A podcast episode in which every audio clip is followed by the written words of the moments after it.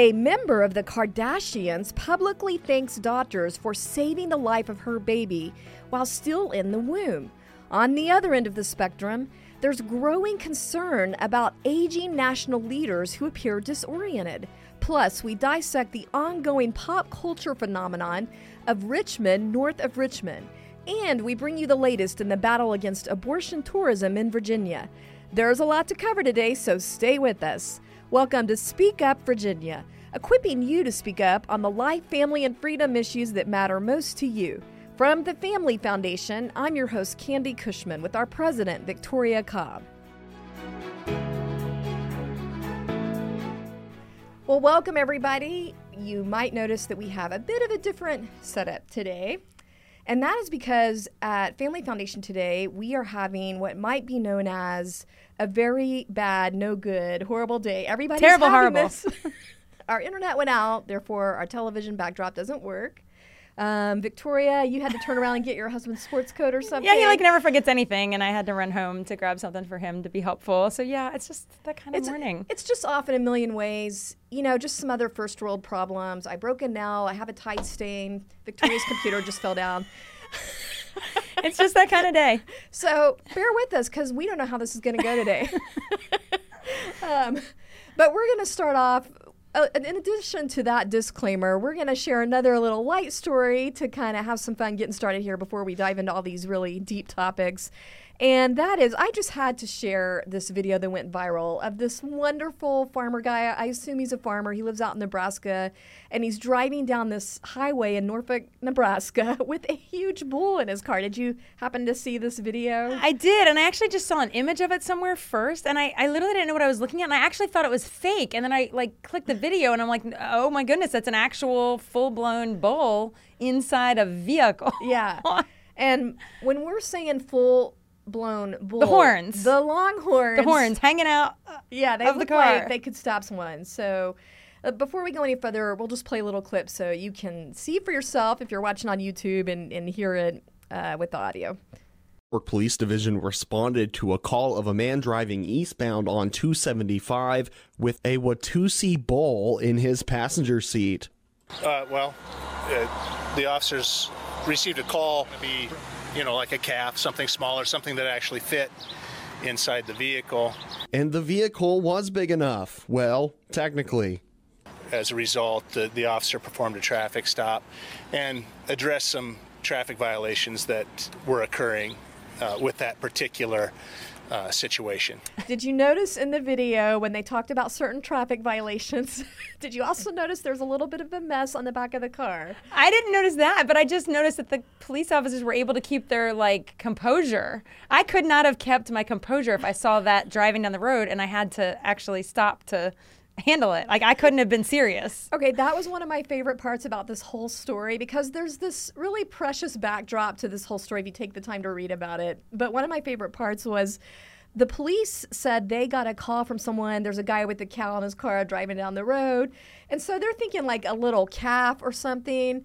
And the police says, I, I just thought this was funny.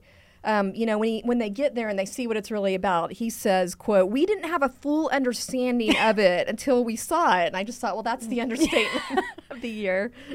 Well, and also just I mean, it turns out the guy had his car modified, like actually cut Yeah. to make room for this bull. This was not like a last minute, I don't know, bull had to go to the emergency vet or something. Right, right. Like this was pre-planned and like yeah, half the windshield. I don't even understand like his roof cut out. Yeah, it's got a gate on it, cattle gate on the passenger side. It's actually pretty innovative. So here's a stereotype. I just thought everybody in Nebraska owned a truck. I don't understand why he doesn't have a truck if he has a bull. Like, how do you like? Don't they go together? Is that not a thing? So, if you read the back the backstory, this bull's name is Howdy Doody. yes. He and his owner Lee Meyer are best friends. which is very They're cute. best friends. They want to ride around together, Victoria. I, I mean, sure. Um, and it's like the dog in the car with the. well, see, and I've seen It's like things. Tiger King. It's like what? It's like Tiger King. Yeah, exactly. But I mean, I've seen people ride around with dogs in the front seat and actually been very worried, even if they've been manageable sizes, because when in the front seat, they're affecting your driving. Like you're right there. They should be, in my opinion, they should be behind you. And I love my dog, and we do go a lot of places. But it's also to me a lot more normal to ride around your dog than your bull. But you don't live, I don't know, maybe live in a ranch Nebraska. in Nebraska. Maybe people think that's normal out there, but obviously they didn't because they called the police, so they knew Well, that was not yeah. kosher. Candi, Um, is it normal in Texas though? Oh yeah, you're a Texas girl. I almost wanted to play a clip for today, which we didn't have time for. That right before I moved here, we did have a bull escape in the um, Colorado Springs Convention Center. Like he's he's running, everyone's trying to get out of the way. So maybe we can share that later, in a different episode. But yeah, it does. Maybe not riding around the car, but things happen. I guess his wife was really sweet about the whole thing. Like, Yeah. I guess like the story's kind of cute. I guess. I mean, Yeah, so that was my other favorite part. So she did a radio interview, and her comments were just precious during this radio interview because she says, you know, well, I didn't think it was a great idea that he ride around. that's also the understatement of the year. It goes with the hey, we're seeing a cow drive that down the road. That is such a wife thing to say. I like that she's supportive. Like, it's not the Yeah. best idea. but yeah, I'm letting my husband do his thing. Um, and then, so what she said was the amount of money that he has spent on this whole darn project. This is a direct quote. Between the car and the bull, I could have had a brand new kitchen. I also was thinking you could have had a truck where you could pull a bull Yeah. in a carrier. like if you're spending the money anyway, I, but I guess he really like wants to Well- be with his bull while he drives. Is that the issue? I, Yeah, I mean, so I think he probably originally did this because they do these parades where he lives out in the country, and right, they, they like are kind of very famous, right? Yeah, like he's, kind, of, like a local legend They're like the feature. Um, I think the mistake here was driving on open town. road, real on real roads where people can actually see you and it looks Yeah. crazy. yeah. So yeah, that that's the fun story for today. And I guess I'll just jump right into the serious stuff now. Just you know, I will say this. Um, it does make me feel like this is part of being an American. It feels very.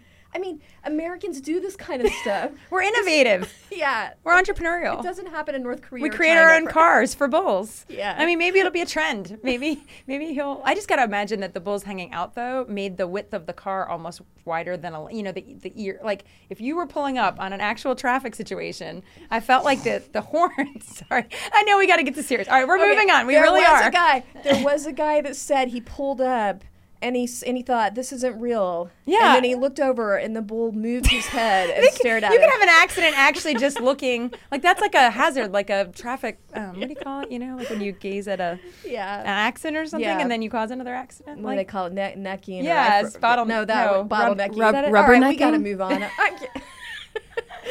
All right. Ah.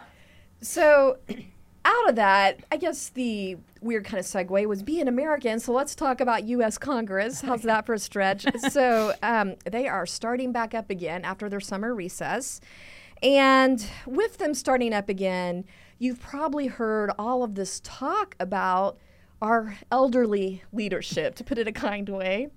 Not only do we have Biden wandering off and being confused about where he's going numerous times, and just to mention a few issues, um, you know, we've got senators, Senator Feinstein, um, there's there's Pelosi, but now we have this episode with Senate Minority Leader Mitch McConnell, and it is painful to watch.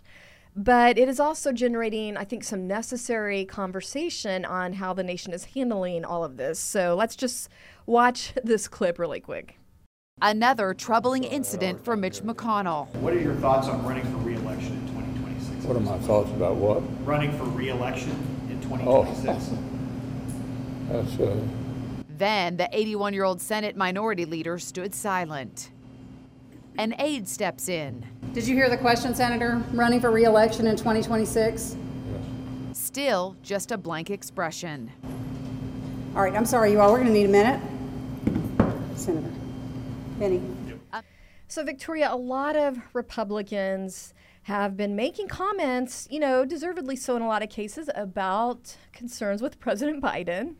Um, but the problem is now that we have this occurrence, I guess the second occurrence with Mitch McConnell freezing up like this, now a lot of those on the left, Democrats, they're saying, okay, Republicans just lost all credibility with being able to comment on Biden unless they're going to address what's happening with Mitch McConnell. So, what's your take on all of this? I think that's fair. We have age ageism, age issues, we'll just say on both sides of the aisle. I noticed that some of the Republicans were really mostly focused on the fact that he had had a concussion. So we were just talking about like this was a concussion result versus a straight age issue.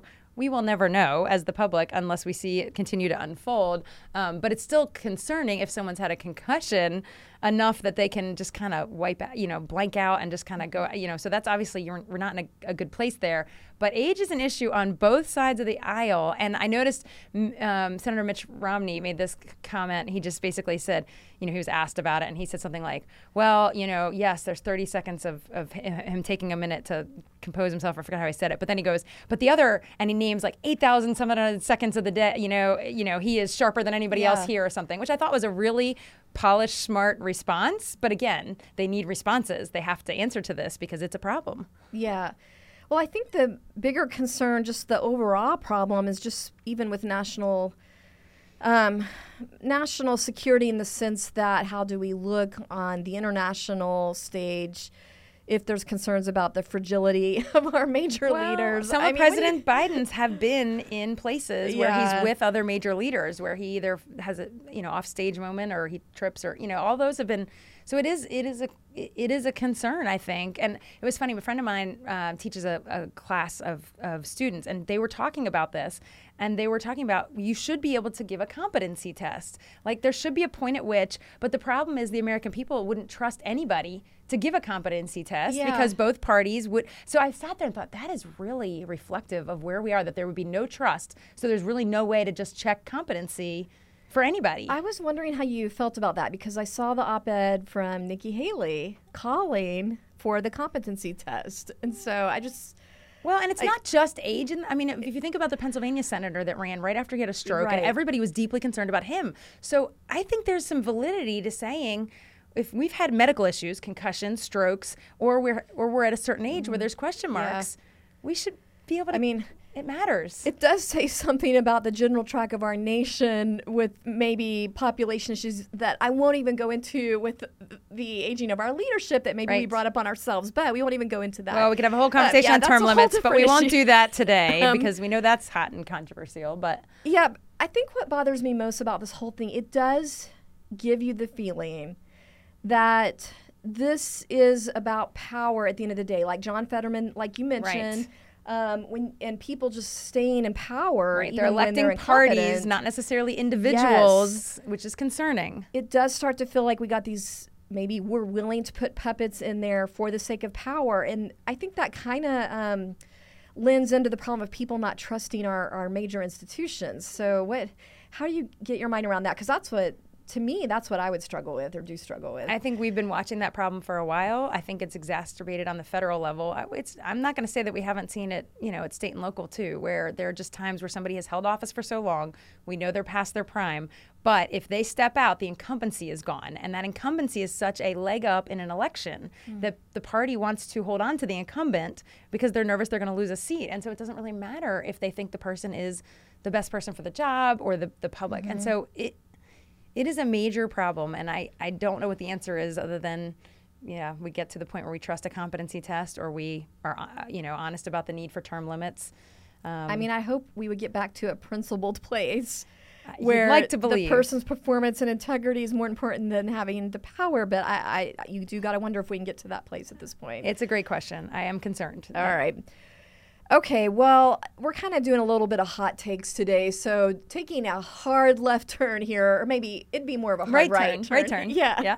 Um, but I did want to get your take on just this pop culture phenomenon, really, with this Rich Men, north of Richmond thing right. going on. I mean, people have been talking about it literally for weeks. What are your thoughts on that? Yeah, I'm sure our listeners are totally up to speed on this, but you know, just to, to, kind of give some background in case somebody missed this, there's this kind of it's kind of amazing what happened. There's this guy who is from Farmville, Virginia, so um, you know, kind of nearby us, really, within an hour, and um, kind of a rural area. And there's just this he he allowed he's a small town kind of guy, and he basically allowed a, a very rough cut. Um, apparently, it wasn't even really finished of a song to be posted um, that he had that he had written that he was singing, and it went viral basically overnight. I mean, and by viral, you, I mean really viral. Yeah, millions of people. Millions of people shot straight to the top. Yeah, I mean, it, if you've heard this song and seen this video, it is so he does have a raw emotional feel. So maybe it helped that it was kind of raw because that emotion was in there, and it has kind of a folksy feel to it. Um, it's it's in a beautiful rustic setting with trees in the background, you know. Um, but let's just play like three seconds of the song so our listeners can get a feel for what this is all about. Of course, you know we're we're playing the three seconds that didn't have all the salty language, so let's let you listen in on this. What the world's gotten to for people like me, people like you. Wish I could just wake up and it not be true, but it is. Oh, it is. I mean, I think this song is really interesting because it does. I mean, he addresses everything from inflation to sex trafficking to even the welfare state in kind of a controversial way. So, Um, got some pushback on that Yeah, he did. Um, but I think his comments in this song, his lyrics of this song, are resonating with people, and essentially it caused him to do something that no musician has really ever done before, which is that his song went from nowhere, not just to you know popularity or on the chart, but literally from nowhere to number one on Yeah. the Billboard chart. And this is the first time an artist has ever gone straight to the top without any Yeah. chart history. He has no other songs that Right. have gone anywhere. Yeah, I mean, you got to think about this guy. He's not on. He wasn't on the radio. His song's not on the radio. It just fr- went from nowhere, literally, like a video that you know people started didn't know passing around on the internet, I Yeah, it's- guess. it really is amazing. Um, but I got to say, I had a bit of a different reaction to all this because I know a lot of conservatives, podcasters, pundits. They were kind of giving the accolades for this song and celebrating it, but from the beginning. I did feel a little skeptical, and in fact, I did get into a debate with a family member about this, um, because that the family member did feel like that it was speaking in an important way to some issues conservatives care about. But to me, I, I just felt like this was more about venting. I because I started thinking, um, do we have any people in our culture right now that are kind of calling us to a, a higher place, inspirational, um, leading us to some, something with some ideals? I really don't see that, and and I think it's significant that what is getting traction right now, what people are really resonating around, is basically a grievance song. And so when I was thinking about it, I, I don't know. I don't. I don't. It seems like a long time since I don't see a Lincoln type of person. Even in our political field, it seems like it's all built around grievances. You know, the really I can just think of Reagan maybe giving something something more idealistic, some principles. But I'm just I'm feeling a little negative about all that right now. I mean, I'm I- negative about the negativity. You're negative about the negativity. I mean, it just depends if you feel like music should be aspirational, inspirational, like you're talking about, or reflective of the culture. Because certainly we can look at different eras and different kinds of music, and um, you know, it has vacillated between being inspirational. Typically, when it's inspirational, it's around love. It's not even really about society inspirations. It's about you know a, an inspirational relationship. Although lately. a lot of that music hasn't been very even the topic of love hasn't been very um, inspirational in music lately. It's been more um, br- breakup songs i guess. But um, but you know i do think people just it, connected you know when you think about he's t- he mentions infl- inflation. When you think about that that is hitting people so hard right now. I think that they just got right to it. I saw something that said we're spending like something like, and I don't know if this is accurate, but it was saying we're spending like $709 more a month average family. So people are feeling it. He's then expressing it, and, and people came, you know, and kind of went, yeah, this is this is how I'm feeling. But I agree with you. It'd be great Yeah. if it'd be great if there was a solution or a hope or a Well, something in I'm there. not, I'm not saying it has to be happy music, but it felt different than maybe some of your deeper protest songs in the past. I mean, even even say the Beatles or things like it that. feels ju- hopeless. It all It's just kind of I like mean, everything's going down. And Yeah, there are these it- people in control, and we can't feels stop more like them. grumbling to me. Yeah, I than think it's fair. actual thoughtfulness. I, I don't know. I'm trying. I'm trying to figure out how to put that. I but think I think that's fair. I like that he identifies it's coming out of Washington. I mean, I think that's Yeah. You know, the people, the the, The north- the rich the rich- people, you know, north of Richmond, which is basically you know DC, you know, power elites, which I think is also, you know, there's just not real high marks for Congress right now. There's not real high marks for you know corporate America and K Street lobbying and all the stuff that. I, Yeah. so I think, you know, he's just hitting on a on a very popular theme right now. But I, I, I would agree with you. It would be better if there were music that had um, hope and solutions and um, and you know even if you're picking on the welfare state, instead of picking on kind of how it plays out, let's talk about what we can do to strengthen the family to improve the welfare state, right? Yeah. Like like wouldn't it be nice to to kind of yeah, and- encourage and people. Really, not to critique that particular song, but just to general. to notice the general trend of what our entire culture, or a big swath of our culture, is resonating around. What what they are connecting on, and it's that, and it's and it's Taylor Swift. yeah, I that's my pet peeve. You know, Yeah. I, I don't. I, I'm not picking on Taylor Swift as a whole. Actually, a lot of her music I happen to enjoy, Shake and my kids, my kids listen to some of it and enjoy it, and you know, whatever. We didn't do the, the million dollar concert. We couldn't pull that off. That was not my Yeah. my, my money level for um, seeing Fam- somebody in concert. yeah, kinda um, that wasn't gonna. Yeah, that wasn't gonna happen. Um, but. Um, her song in particular, that that anti-hero song, really bothers me. It's super catchy, right? So you're gonna sing along with it, but I mean, she's literally speaking from a voice of depression. It literally talks about when my depression takes the graveyard shift, Yeah. and um, she talks about how she's the.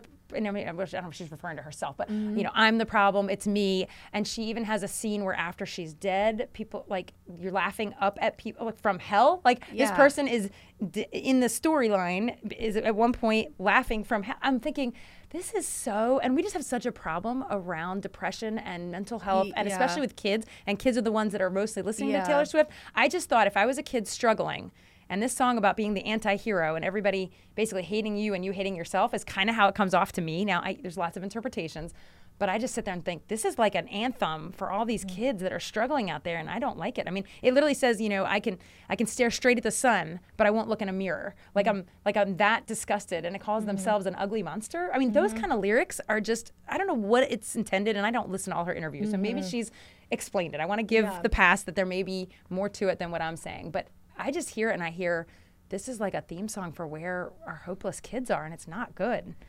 Yeah, and actually, I hear a lot of songs centered around suicide when I flip through my radio in the car and just on um, the pop stations. There are several very popular songs where that's the theme. And I guess you kind of get into this chicken and the egg question of are they Are f- reflecting or are we feeding? or are they feeding? Yeah. So, all right. Well, oh, I didn't. I did want to mention Taylor Swift is worth talking about because apparently she did cause a minor earthquake. Um, That's pretty amazing. in Seattle, I think it was. They had a concert and it actually created some seismic waves with people stopping and getting excited. And then, as you mentioned, her her tickets are like a thousand dollars or It's something, crazy. even for maybe some of the wor- not so good seats. Well, she's So- now selling out um, theaters, so she's going to let oh, her yeah. tour go in theaters, and it's like setting records of people not even getting to go see her, but just go see her concert on a screen. So that's a big deal. Anyway, Yeah. So you know, there's something to it, but I wish she would right. be positive all the time. Well, just so we're not totally negative the entire time on pop culture, I will throw out a positive news item. And actually, you alerted me to this, and I did think it really was worth mentioning. And that is the story coming out from, would you believe it, the Kardashian family. It's a good news story from the Kardashian family.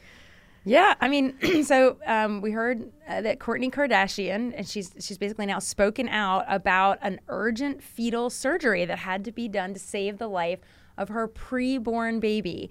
And I'll just, um, you know, we'll post a picture of of um, her on Instagram, but it she basically put it up and put a quote, and it said, "I will f- be forever grateful to my incredible doctors for saving our baby's life. I'm eternal, eternally grateful to my husband who rushed to my side from tour to be with me in the hospital." And then she goes on to say, "I have a whole new understanding and respect for the mamas who have had to fight for their babies while pregnant." And I, I just love that. She's calling Yeah. the baby a baby, which it is. And we haven't heard any, I haven't heard any kickback yet, but it's interesting that that comes out of the celebrity Yes. elite who typically believe that a life is only a life once you decide you want it and it actually enters this world. And so this is, I think, a good sign. I mean, celebrating women who fight for their babies while still in the womb, that is a very interesting statement. And Yeah. you do wonder if people will, will logically follow where that goes, that it is actually a sacred human life in the womb. it's a Um, big deal, and fetal surgery is happening earlier and earlier. People don't realize how early and what amazing things doctors are doing in the womb. There's actually a pro-life doctors organization, and the doctor that speaks for that talks about um, life and protecting human life through the lens of patients' rights. There's two patients every time someone's pregnant. There's Mm. a mom. and there's an unborn child. And in this case, we're seeing that so clearly that that patient needed surgery and they did it. And she's able to talk Yeah. about it. So I, I hope there's lots of conversation around this. Well, it's that time again. Time for our Inconceivable Moments Award. This is where we're featuring examples of the absolute lunacy and craziness that happens when cultural leaders try to give guidance completely apart from biblical principles. And we're calling this the Liberals' Most Inconceivable Moments Award. Inconceivable! All right, well, this week's Inconceivable is going to be a little bit less on the heavy sarcasm because we have actually a very serious, significant topic, and that is what's going on in the effort to protect life here in Virginia through our Safe Zone for Life initiative. And I guess it's appropriate. We're going to talk about life coming out of the whole Kardashian discussion. Um, so maybe that's a good segue. But some of you may recall that this Safe Zone for Life movement, started by the Family Foundation, really took off last year, last fall in Bristol, Virginia, out in southwest Virginia. And kind of the bigger backdrop for this whole thing is that Virginia, you know, ever since Roe v. Wade was overturned with Dobbs, Virginia, interestingly, is now the last state in the South, the last holdout that has basically unlimited abortion, doesn't really have any uh, real restrictions or, you know, something preventing abortions pretty late in, in the term. So, meanwhile, we are surrounded by a bunch of southern states that have put in restrictions that have almost banned abortions. And so that would include like Tennessee, um, Kentucky, West Virginia. And so what you have now is this ugly trend happening that we've been calling abortion tourism. Where you have people in the abortion industry trying to protect their profits. And so they're moving into Virginia and they're trying to lure people across state lines to continue the abortion industry in a bigger way and, and get all that profit flowing into Virginia. And of course, you know, out in Southwest Virginia, there there's some border areas, and, and Bristol, Virginia is one of them. So they've become a real flashpoint in all of it, um, this whole thing. And that's how our Safe Zone for Life movement got started. So we had at least 200 people turning out for a Safe Zone for Life rally last fall. Now tell us where we're at with that now. Well, yeah, I mean, basically, you know, we we had mass of people come because an abortion provider, I just kind of give, give this background, did pick up and move, uh, specifically move from Tennessee to, there's Bristol, Tennessee, and there's Bristol, Virginia. So moved across the state lines. And this is a pretty famous abortion provider. This is somebody who um, is the abortion provider at the heart of the Dobbs case. And I also have a beef with her because that's the abortion uh, facility a mile from my house. But anyway, so um, so people really are sensitive to this. So they came out to a huge rally, um, and this was before um, last election. You know, we came out and and and we got a unanimous vote from the city council saying that they were willing to move forward with creating um, safe zoning, basically pro-life zoning that would zone out any future abortion clinic, and if this existing clinic wanted to expand, it would prevent that from doing that. So the next step in the process was supposed to be that it goes to the planning commission. And that's kind of when everything turned south. We went from yay! to this is kind of like off the off the cliff dropping. Not and it kind of basically got dropped cold and it was mostly because they have a county a city attorney that is uh, very opposed to this and seems to be able to um, kind of hold things up. So we've got a lot of cowardice basically starting to happen. Yeah, and I think we put some images up on the screen for our YouTube viewers. But I mean, when these people packed the city council room, they the line was out the door. Fire marshal But capacity. yeah, um, but I guess you know it was right before an election for these city council members, so maybe that played into them listening to the public. But it seems things have changed now. Um, I guess the last meeting they had. Well, well, let me just say. You know, there were a lot of, as you said, it kind of got dropped cold. It's- Delay after yeah. delay after delay. Yeah, but the people of Bristol did not want to let this go. Keep in mind that people out here went 73%. Right. For a Youngkin. Yeah. They're more socially conservative. They're they do not like being an abortion tourism center. They do not want that to happen to their city. Um, so they started collecting petition signatures and they packed out the room again on August 22nd just last month. I think they got like 700, 800 signatures from people in Bristol at least. Yeah, I mean, so this is, I mean, this is this is serious momentum that normally would impact your elected officials, and so it's kind of hard to explain what happened. But basically, um, the same people who voted you know, to unanimously agree that they were going to move this forward. Now it comes time to vote, and there's silence. So, you know, we basically have one great city council member who um, is trying to move this forward, a guy named Michael Pollard. And so he basically tries to put this on the agenda, which Yeah. you'd think as a city council member it wouldn't be that hard to put something on an agenda, but he tries to put it on the agenda. And, um, and you know, after everybody had kind of not taken action, not taken action, and this is where it gets Well, crazy. let's 'cause- stop there for a minute. Yeah.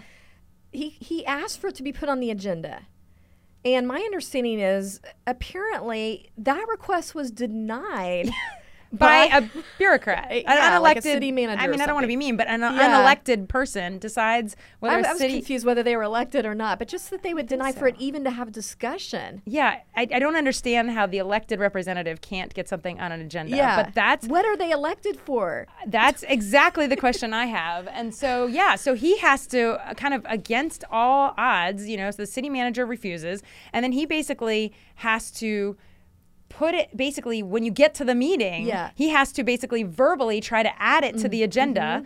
But that then requires Yeah, a second So vote. This this kind of move puts a really high bar because now he's got to get, I think, a majority vote just to get it on the agenda and be discussed, and then they would have to vote again. Right. So, but the sad part is when when it came time for a second, it, it was silent, and we just we want to highlight this because you got to think about many of these same city councilmen, um, men and women. They did a unanimous vote in front of 200 people at least last time, and now they're silent. you know, It's like when the job is actually at the point of doing the job, you know, when it's past the election, when they got the credit they needed in order to get reelected, Yes. and now it's actually time to get it done, they literally don't have the bravery to do it. Well, someone that was there in the room, the, the people that were in touch with in Bristol did tell me that it was quite an interesting scene because it, when it came time for the second and it was silent, people in the audience actually yelled out, Come on, so and so, like the name of the Oh. person that they wanted the second. Well, Still nothing. It, I mean, it should be awkward. Everyone Yeah. who, who pretended that they were willing to support this, and then when the rubber met the road didn't, it should be very awkward. They should feel Yeah. the pressure because those people, there hasn't been any ambiguity from the community about this. I mean, it's not even close. It's not even like a split room Yeah. ever. There's a couple of people that testify against it, and th- th- everybody else is standing there saying, "Get it done." They packed the room out twice. They've got some 800 signatures. Um, what is happening, Victoria? Why on earth do you have city councilmen living in an area that went 73% Youngkin, had the room packed out twice? Why would you not vote for this? Well, personally, I think there's a combination of um, they don't, you know, they don't have bravery to do something that you know that that is But why significant. not? Um, I I would say this: I'm amazed in these counties. I'm not. This is not just Bristol, but cities and counties in Virginia. I'm amazed at how much authority these city attorneys and city managers have. And when they don't like something, they have a way of absolutely taking the air out of everything and just literally killing something. We've seen this. This isn't the only place we've seen this. Um, Prince William's another example where you have to get more than one council member to be on board with an idea to get it on the agenda in the first place. And so you it's almost like you can't have a discussion until you've already had a pre-discussion, which actually kind of violates the public uh, transparency part, but that's a side point. To the first point with the city attorneys. So, what we're saying is we have so much fear. Are we saying we have so much fear over a lawsuit that we're going to buck our own voters because we're afraid they're afraid of a lawsuit? I, I'm not really sure. Well, we we even our legal center came beside them and said, "Look, Yeah. we will help you." We actually offered pro bono help to them. We've been giving them Mhm. help all along. So even the legal argument is very frustrating because they've been handed everything possible Mhm. to set themselves up as well as possible against a lawsuit and Mhm. people that were willing to help defend it, and they still okay. won't move. And to your other point, we've been seeing this red tape being used to basically block voters' voices. Like they've said that they want something, they've shown the support, they've gotten the signatures, they've done the public testimony. And then you just have these these efforts to make it hard to even get on the agenda. Well, you think about how much easier it is if you can just say, "Well, I didn't have an opportunity to vote on it because it wasn't on an agenda," instead of having to say, "I voted wrong." So how that's can what they're avoiding. How do people counter that kind of hiding? We have to keep up the pressure and we have to also work on pressure around these rules. So it's weird to have fights around rules, but the idea that a city council member can't put something on an agenda or that you have to have multiple votes already locked down before Mhm. you put something on an agenda, that's just not the way these were meant to be run. That's not what our founders had in mind. And so I just really believe we're going to have to have some procedural fights, which are very boring and very hard to explain. it's but it's hard for people to stay in those Yes, procedural that's the fights. concern. So we need people to stay persistent and realize, even though it may sound like you're in the weeds with procedure, it is about constitutional life issues. Yes, and exposure. Like these people Mhm. need to be exposed Yes. for what they've done. So there needs to be lots of commentary around these city councils, Which we and- are working on. Yes, where people just are revealed for who they are, that they don't actually have the courage that they pretend to have. Yes. Well, the good news is Bristol does have some neighbors that are apparently more courageous as far as their leaders are concerned. Yes. So Washington County has passed a similar ordinance. And my understanding is there's three other counties around there as well that have at least made some kind of Some- yep. resolution or a statement on the record that they have a pro life stance in their city or county. Um, so hopefully that peer pressure will eventually apply. Yes, absolutely. So I think all this to say, I think this means that we're going to have to give this week's Inconceivable Award to the Bristol City Council members, excluding the great brave one, Michael Pollard, but to the ones who simply won't get the job done. Yeah, that I'm sorry, but that is a form of cowardice. Let's just put it out there like it is. And that is especially sad when it comes to something like protecting innocent human life. We got to be able to stick our, our stick our necks out there a little bit, especially when you have a lot of the community behind you. Absolutely. Well, I guess that wraps up our show for today. Thanks for hanging in there with us through all of these topics. And be sure to share our Speak Up Virginia playlist. And remember, if you're listening on Spotify or Apple or those platforms, to give us that five star review if you like what you're hearing, because that helps us reach more people. Thanks. We'll see you next time. Remember, we are stronger when we speak together.